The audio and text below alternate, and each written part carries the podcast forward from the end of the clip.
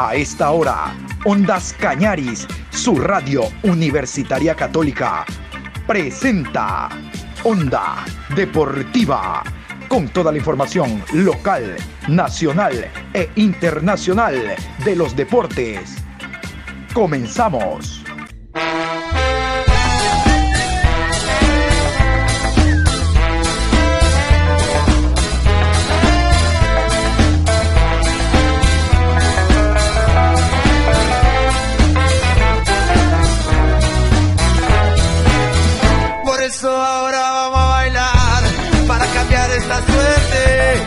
Sabemos gambetear para ausentar la muerte. Vamos a bailar para cambiar esta suerte. Si sabemos gambetear para ausentar la muerte. Hola, ¿qué tal? ¿Cómo le va mi querido Patricio San Martín? Qué gusto saludarlo en este martes 27 de julio, programa 784 a lo largo de este día. Con el gusto de siempre, aquí estamos para contarles que finalizó la primera fecha de la segunda etapa de la Liga Pro Betcris. Se jugaron ya los ocho partidos, fecha que se ha desarrollado entre viernes, sábado, domingo y lunes. Vamos a continuación con los resultados de esta primera fecha. Todos los equipos apuntan ya sea a ganar esta etapa para jugar contra el Emelec eh, la final del campeonato. Los equipos apuntan a estar por lo menos en la posición 7 para alcanzar título el próximo, eh, la próxima representación suramericana, Libertadores, para representar al país. Porque recuerden que el octavo sale del campeón de la Copa Ecuador. Todos los equipos apuntan a no quedar último, a no perder, porque el que queda último ante penúltimo pierde categoría. Bueno, con esos antecedentes, los resultados son estos. Aucas y Muchurruna, empate a 1. Olmedo 0, Católica 3. Macará 0, Guayaquil City 2. Cuenca 0, Emelec 1, Independiente del Valle 3, Orense 2, 9 de octubre 4, Liga de Quito 1, Barcelona 2, Manta 0, Delfín y Técnico empate a 1. En esta jornada se eh, dieron los resultados que ustedes escuchan con tres victorias visitantes, tres victorias de local, dos empates y quiero destacar en la primera fecha que los clubes guayaquileños, no del Guayas, son de Guayaquil, eh, han ganado. En su orden, eh, el equipo del City le ganó visitante al Macará, el equipo del Emelega al Cuenca, luego del local 9 de octubre le ganó en la goleada de la fecha 4 por 1 a Liga de Quito y Barcelona con muchas eh, dificultades le ganó al equipo del Manta 2 a 0. Bueno, jugada la primera fecha del campeonato, la tabla de posiciones está de la siguiente manera. Escuche cómo anda su equipo. Primero, 9 de octubre, 3 puntos más 3. Segundo, Católica, 3 puntos más 3. Tercero, Guayaquil City, 3 puntos más 2. Cuarto, Barcelona, 3 puntos más 2. Quinto, Independiente del Valle, 3 puntos más 1. Sexto, Emelec, 3 puntos más 1. Séptimo, Mushurruna, 1 punto, 0 gol diferencia. Octavo, técnico universitario, un punto, cero gol diferencia. Noveno, Aucas, un punto, cero gol diferencia. Décimo, Delfín, un punto, cero gol diferencia. Décimo primero, Orense, cero puntos, menos uno. Décimo segundo, Deportivo Cuenca, cero punto, menos uno. Décimo tercero, Macará, cero puntos, menos dos. Décimo cuarto, Manta, 0 puntos, menos 2. Decimoquinto Liga de Quito, 0 puntos, menos 3. Y decimosexto Olmedo, 0 puntos, menos 3. Así arranca Liga de Quito en el puesto 15, sin puntos y con menos 3 de gol diferencia. Esto sigue, porque no hay fecha de Libertadores ni de Suramericana, sino será en la semana del 11 por lo, del 11 de agosto, ¿no? Por lo tanto, vamos a, continuación con la próxima fecha. Aquí está la fecha y los horarios. Fecha número 2, segunda etapa. Viernes 30 de julio, 19 horas, Manta recibe a Universidad Católica. Sábado 31 de julio a las 14 horas, Muchurruna versus 9 de octubre. A las 16 horas con 30, Guayaquil City enfrenta a Deportivo Cuenca. A las 19 horas, técnico universitario versus Barcelona. Domingo 1 de agosto a las 14 horas, Orense frente a Delfín.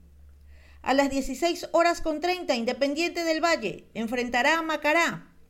A las 19 horas, Emelec se mide ante Aucas. Y el lunes 19 horas, Liga de Quito frente a Deportivo Olmedo. Onda Deportiva. A propósito de los resultados que estábamos escuchando y de que el día de ayer en la noche finalizó la primera fecha del campeonato segunda etapa, vamos a hablar precisamente de ese partido. Empate a uno entre el Manta y Técnico Universitario, ganaba el equipo ambateño, emparejó las con gol de pata, emparejó las acciones el conjunto del Delfín, hubo un penal fallado por parte del equipo de Paul Vélez el resultado a uno sí complica al equipo manavita por aquello de perder puntos en casa, pero es evidente de que el arquero eh, Perea fue la figura del encuentro. Entonces, al ser evidente que el arquero es la figura, habla de que el equipo local inclinó la cancha e intentó a través de todas las vías marcar la diferencia, incluso la de el penal. Vamos a comenzar por Juan Pablo Burch, segundo partido que no puede estar el técnico Cheche Hernández por expulsión, le falta cumplir uno más.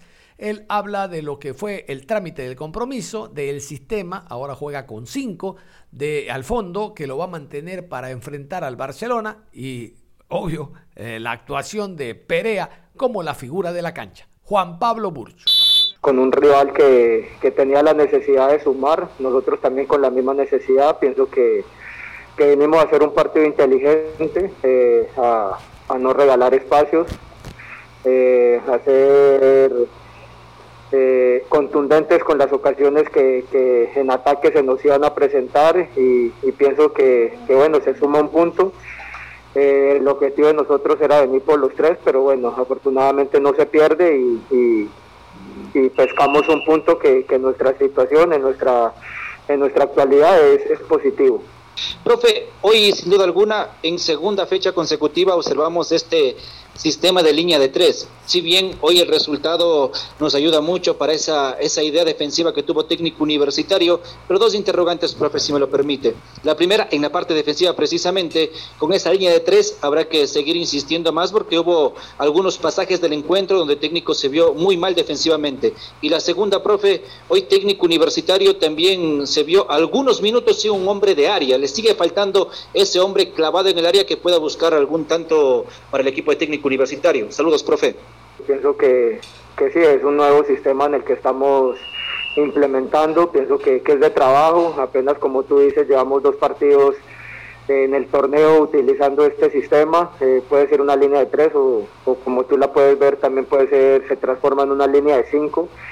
Eh, a veces en ataque se queda expuesto, pero ese es el riesgo del, del, juego, ¿no? Eh, por momentos somos sólidos, también eh, conservando el 5 con los dos volantes por delante de ellos, pero todo es de trabajo, ¿no? Hay, partidos que utilizando la línea de 4 también el rival eh, aprovecha y, se nos viene encima, así que, que no, es de, no, no, no es tanto el sistema, eh, hay que olvidarse mucho de, de si son 3, 5 o 4, sino la disposición que se tenga para defender y cubrir las zonas del campo.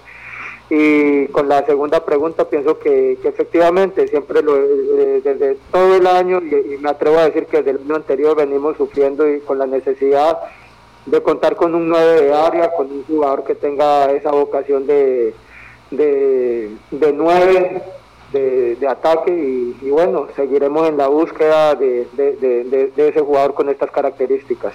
Eh, este día sábado juegan con Barcelona. ¿Usted va a seguir eh, manteniendo este sistema o va a cambiarlo de otra manera y va a mantener los mismos jugadores también para el partido del sábado, Gracias. Sí, dentro de, la semana se analizará el rival y la idea que, se pueda tener, pero lo más probable es que, se siga manteniendo este sistema eh, que nos ha brindado solidez tanto tanto defensivamente con un rival que, va a ser uno el, el es el campeón, eh, un rival eh, complicado, un rival difícil, un rival grande. Y, bueno, esperemos que, que, este sistema, como tú lo mencionas, eh, irlo consolidando, irlo, irlo fortificando y, poder obtener resultados, que es lo que el equipo en este momento más necesita. Sobre lo que hoy más o menos planteó y sobre el arquero. Hoy realmente fue pieza fundamental para poder rescatar este punto. ¿Y a qué aspira el rodillo rojo para este segundo ciclo de Liga Pro Betcris?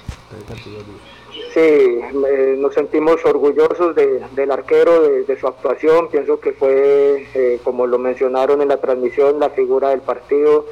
Eh, nosotros también lo vimos así. fue un jugador muy, muy importante para, para sacar hoy el, punto que, que, nos llevamos de acá de la ciudad de Manta.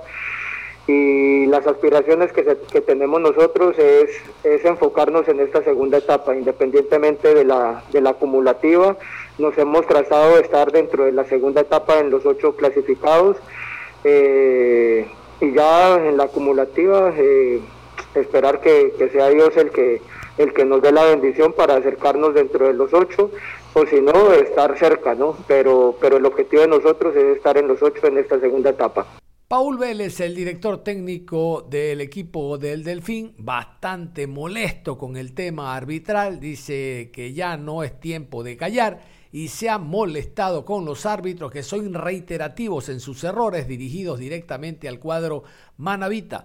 Vamos a escuchar a Paul Vélez con presencia de Ondas Cañaris. La primera pregunta la tiene el colega John Lester Hidrobo. John Lester le escucha al profesor Paul Vélez. Eh, gracias Marino, ¿cómo le va? Buenas noches. Profe, saludos cordiales.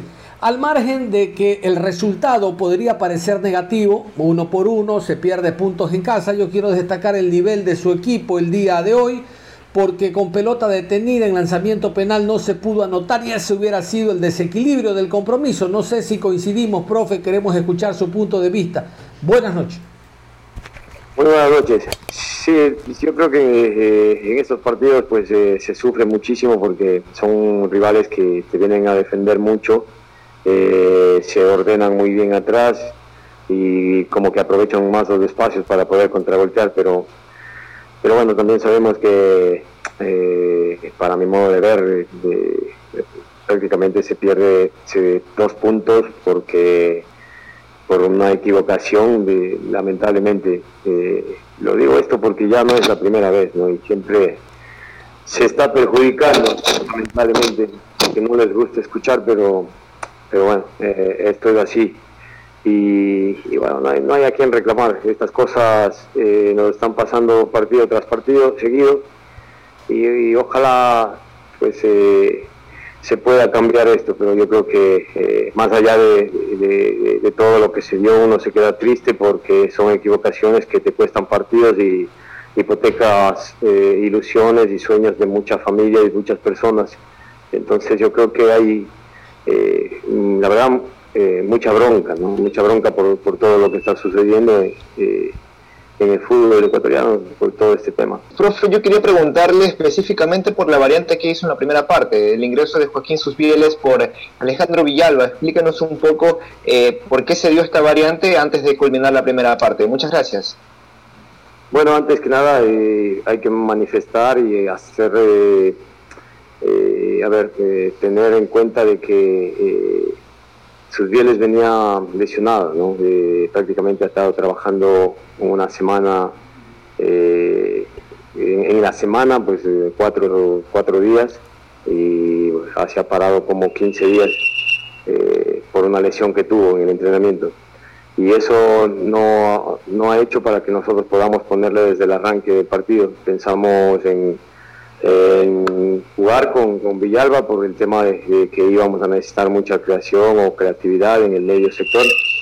Pero después del penal, eh, después del penal, pues lamentablemente tuvimos que buscar eh, ya poner dos delanteros, eh, sacrificando a, Villalba y, bueno, ya tratando de, ver cómo se, paró, se planteó técnico universitario, pues eh, pensamos que, y leímos del partido que necesitábamos dos delanteros. Eh, profe, eh, quiero enfocarme en lo que usted acabó de hablar sobre el, tema mm, arbitral o del arbitraje. esta fecha el arbitraje ha sido pésimo en algunos partidos, profe. ¿Usted piensa de pronto reunirse con la dirigencia y reunirse con los otros clubes de pronto para arreglar un poco este tema? No, no, la verdad es una bronca que tenía guardada, porque ya uno se va callando en cada partido, ¿no? Eh, pero mm, la verdad que no trata de, llevarle la vida en paz, pero sí duele cuando se equivocan muy seguido al, mismo equipo y eso me, la verdad te pone muy triste y, como digo, ya tengo una impotencia de, decir tantas cosas y que lamentablemente no se puede. Pero bueno, trato de entender que pueden ser equivocaciones también eh, humanas y, bueno, a tratar de, ser muy superiores a los rivales que, toca para, poder ganar un partido. Profe, le quería consultar sobre cuál crees el factor principal que le está costando al conjunto cetáceo ganar como local, no lo hace desde aproximadamente el mes de abril y el calendario que usted analiza. Tiene aquí tres fechas en el llano entre lo que será la ciudad de Guayaquil y el mismo Hokkaido de Manta. Muchas gracias. Sí, sí, la verdad nos, cuesta muchísimo eh, a lo mejor tener esa tranquilidad para poder definir, ¿no? Yo creo que hoy eh, tuvieron llegadas por, por, por, afuera, llegadas por el medio, eh, incluso tuvimos una pelota parada para poder hacer el gol, que, lamentablemente pues eh, la otra que, teníamos de pelota parada no la pudimos concretar y cuando pasa estas cosas uno trata de entender que se te cierra el arco y que a lo mejor no es tu, tu, noche, ¿no? y tratamos de buscarte por todos los medios eh, tener un poco más de definición, pero ya la, la verdad la intranquilidad y, la presión que se tiene de poder empatar un partido que lo ibas perdiendo injustamente, pues eh, te hace cometer errores, ¿no? Pero yo, yo pienso que todos de aquí a más todos los partidos van a ser así. Ojalá eh, nosotros tengamos la chance de poder ya ganar partidos. Creo que ahora de visitante, pues eh, jugando del fin creo que le va mejor. Eh, y, después creo que todos, todos van a estar, van a tener el difícil calendario, van a tener un calendario muy complicado, todos los partidos van a ser difíciles. Eh, no nos olvidemos que el partido anterior igual técnico pierde con Liga de Quito injustamente y, bueno, así, ahí, ahí, va a ser partidos muy, muy difíciles donde va a tener que sufrir donde va a tener que, dar un poquito más de lo que el esfuerzo que se da para poder eh, conseguir los tres puntos. Onda Deportiva. Nos metemos a otro encuentro. El Deportivo Cuenca, escuchaban ustedes, va a jugar en la ciudad de Guayaquil ante el Guayaquil City, allá en el sector de Samanes, en el estadio Cristian Benítez Betanculo. Muriel Orlando, el delantero argentino, será una de las figuras. Vamos a ver si en la titularidad del cuadro de Guillermo Sanguinetti, lo cierto es que él habló en rueda de prensa y da su balance respecto a la llegada, el partido con el Emelec y al trabajo que vienen realizando para intentar ser titular en el choque ante los azules. Muriel Orlando. ¿Qué espera para este próximo partido frente al Guayaquil City, Muriel? Bienvenido y buenas tardes. Sí, bueno, eh, obviamente en cada partido hay que, ir corrigiendo errores, que la verdad que analizando un poquito el partido no hemos tenido tan, tantos, la verdad que creo que estuvo, estuvo bastante parejo el equipo. Eh, yo estoy muy ilusionado porque, porque es un equipo que, propone. Eh, el otro día tuvimos muchas aproximaciones y bueno, eh, pelotas paradas también tuvimos muchas, nos faltó por ahí terminar alguna jugada y también tener un poquito la, cuotita de, suerte, ¿no? Así que creo que, hay que ilusionarse porque el equipo está, haciendo buenos partidos. Eh, Orlando, se da ya este, el sábado su participación ya en el campeonato ecuatoriano por parte del Deportivo Cuenca.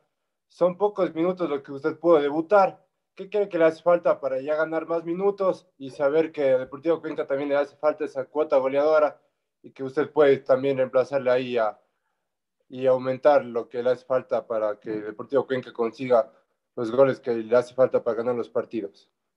La verdad que eso es, o sea, lo tiene que, que analizar el entrenador, obviamente. Yo hace relativamente poco que estoy en el equipo, pero eh, lo que yo hago día a día es entrenarme eh, a full como un profesional, eh, esperando, esperando tener la chance y bueno, siempre, siempre preparado para, para, los minutos que toquen. El otro día sí, no, no tuve tantos minutos, pero igualmente eh, intenté ayudar a, tratar de lograr el empate que no se dio y bueno, veremos eh, qué pasa el próximo partido.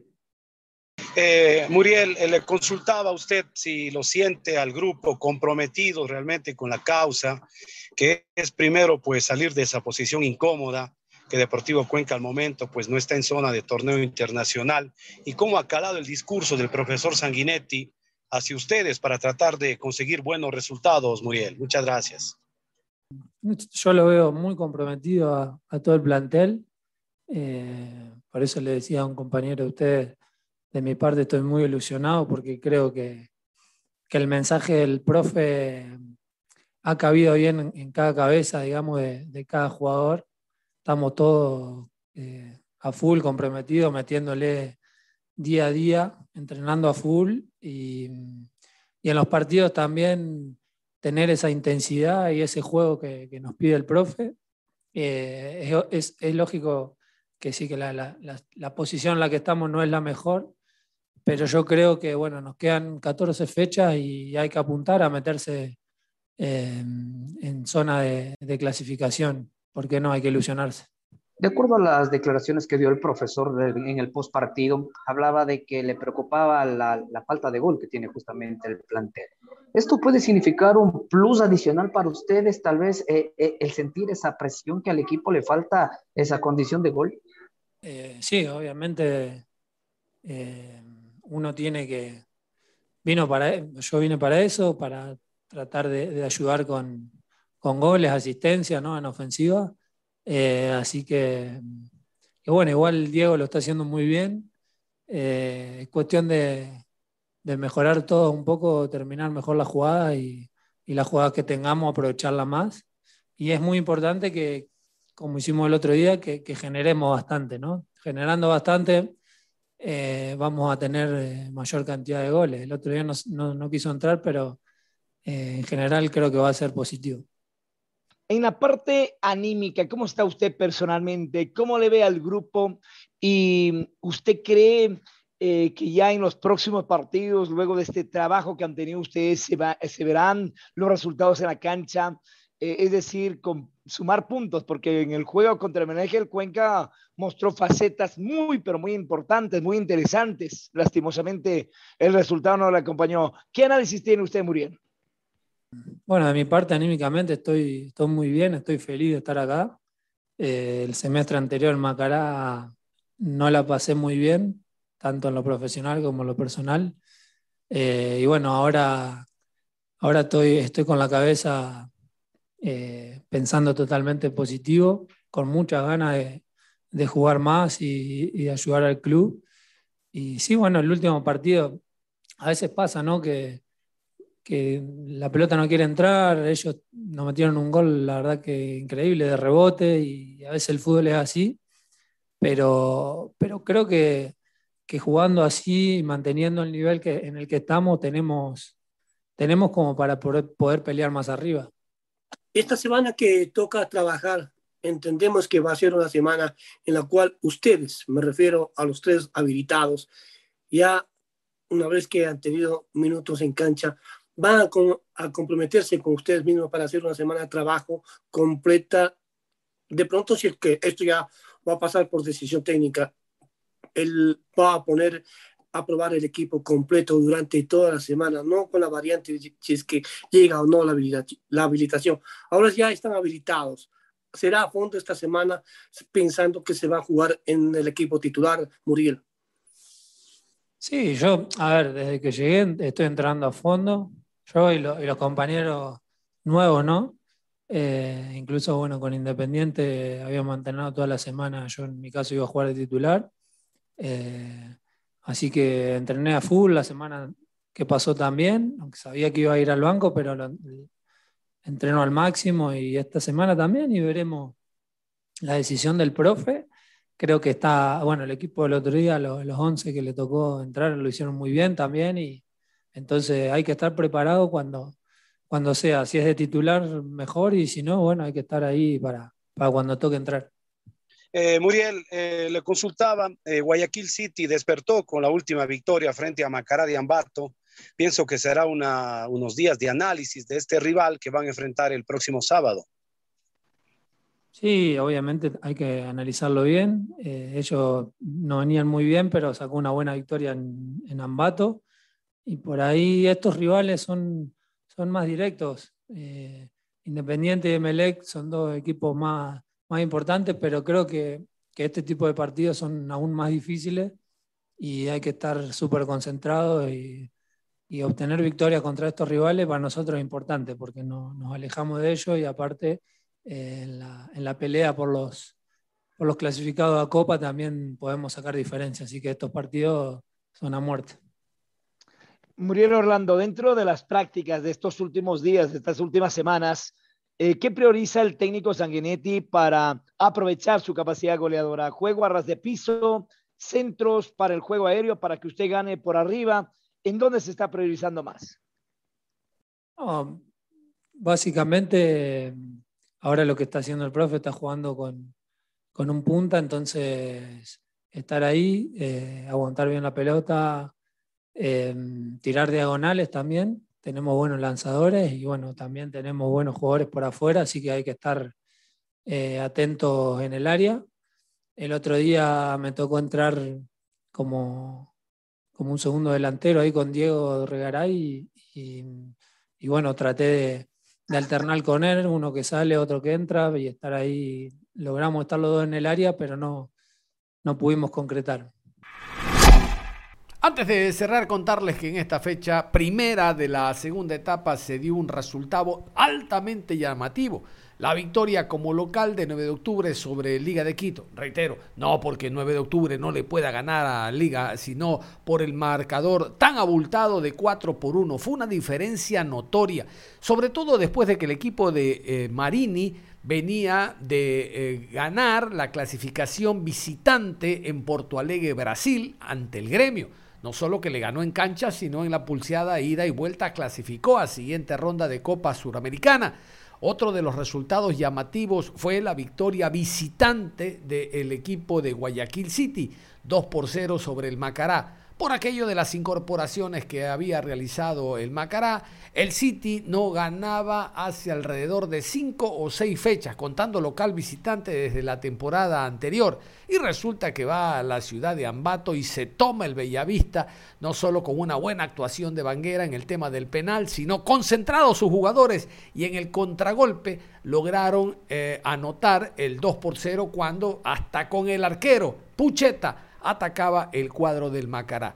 La victoria del Emelec, bueno, Emelec nos tiene acostumbrados, sobre todo por lo que hizo en la primera etapa de 24, 20 puntos, alcanzó todos en la altura, le ganó al Aucas, la Católica hizo partidos realmente muy importantes en la costa, le ganó eh, visitante también al Olmedo en la ciudad de Riobamba y ahora vuelve a iniciar con pie derecho el Emelec esta, este tema de jugar en la altura. El Deportivo Cuenca no es un rival fácil, lo demostró, demostró esa nueva cara de Guillermo Sanguinetti ante Independiente del Valle. Realmente que la victoria fue muy importante para comenzar la segunda etapa, como ha dicho su dirigente principal, él no quiere final, quiere ser campeón directo. Y la otra victoria visitante fue la de Universidad Católica sobre el Olmedo. Bueno, esta como más esperada, tomando en cuenta de que el Olmedo aún esta semana continúan saliéndole jugadores, tiene que convocar a elecciones, a llamar a elecciones la presidenta, por lo tanto la situación interna no es buena y eso se vio reflejado en el rendimiento de los jugadores y en el resultado final. Por eso destacamos los tres partidos alcanzados como visitante en esta semana por los equipos. Hay tres victorias locales.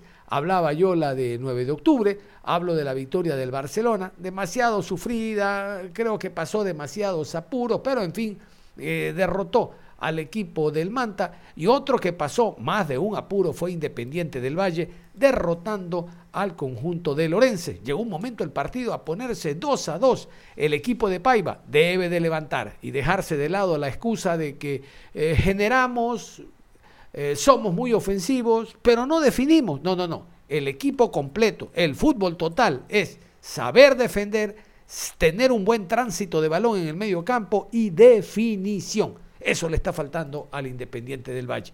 Por eso está peleando el campeonato local y no torneos internacionales, primero Copa Libertadores y después Copa Suramericana. Cerramos la información deportiva a esta hora de la mañana. Los invitamos en la tarde. A ver, agéndese. Después de las 13 horas con 30, después que termine mi amigo Juan Pablo Moreno Zambrano, les voy a seguir informando de Juegos Olímpicos Tokio 2020 he hablado en primera persona. No, les vamos a seguir informando de Juegos Olímpicos Tokio 2020, no solo de los resultados, de la actuación de los ecuatorianos, sino reacciones. Eh, hablamos de Carapaz, vamos a hablar en general de al momento cómo le van los ecuatorianos. Eh, estará el vicepresidente del Comité Olímpico Ecuatoriano, el señor Jorge Delgado Panchán un ex gran deportista que nos representó en la disciplina de natación en su momento a nivel de Juegos Olímpicos. Bueno, esto y más en la tarde, no se lo pierdan. Hasta tanto, usted continúe en sintonía de Ondas Cañares.